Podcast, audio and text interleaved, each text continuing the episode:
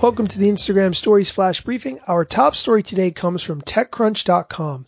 Millions of Instagram influencers had their private contact data scraped and exposed.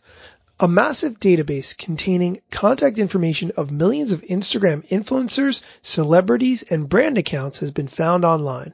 The database, hosted by Amazon Web Services, was left exposed and without a password allowing anyone to look inside.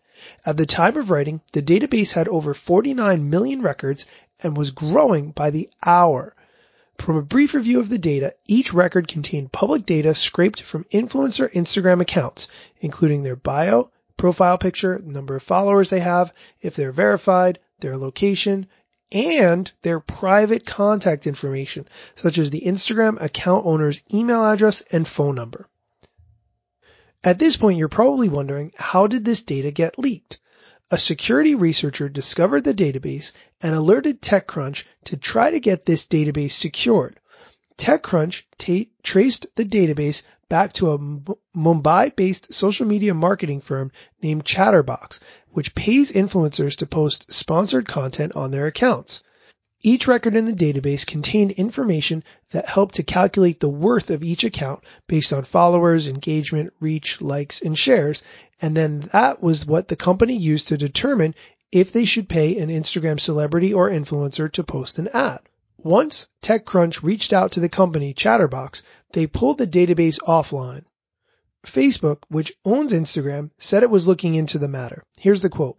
We're looking into the issue to understand if the data described, including email and phone numbers, was from Instagram or from other sources. We're also inquiring with Chtrbox to understand where this data came from and how it became publicly available. Now, I just want to stop to say that this information is available if you have the right tools that can scrape Instagram. I've used tools like this in the past. I'm not going to necessarily name what they are here, but you can do a little bit of digging to find them.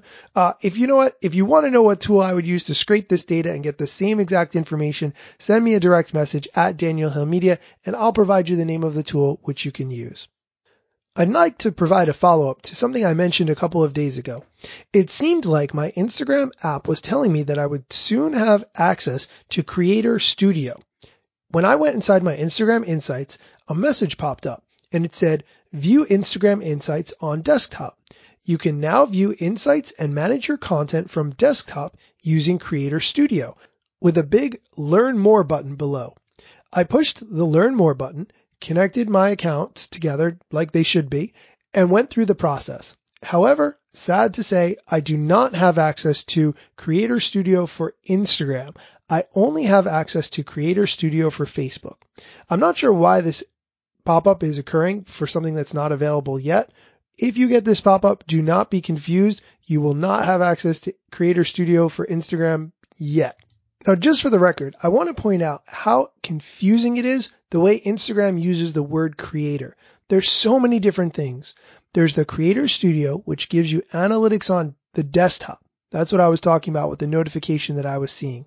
There's the creator update, which allows you to see all the options in stories by using the scroll wheel, different from the horizontal sliding bar that we had at the bottom before. And then there's also creator accounts, which is targeted for influencers to give them specialized tools to manage their accounts. Is that an overuse of the word creator? I certainly think so, and it's very confusing, but we'll have more updates as these, these features get released. That's it for today's flash briefing. If you have a moment, check out the newest episode of my podcast, The Instagram Stories, where I interview Alex Branning from the Alex Branning Group about some of his Instagram ad strategies and what he's had good success with. I learned a ton from this episode, so check it out wherever you get podcasts. Thanks for listening.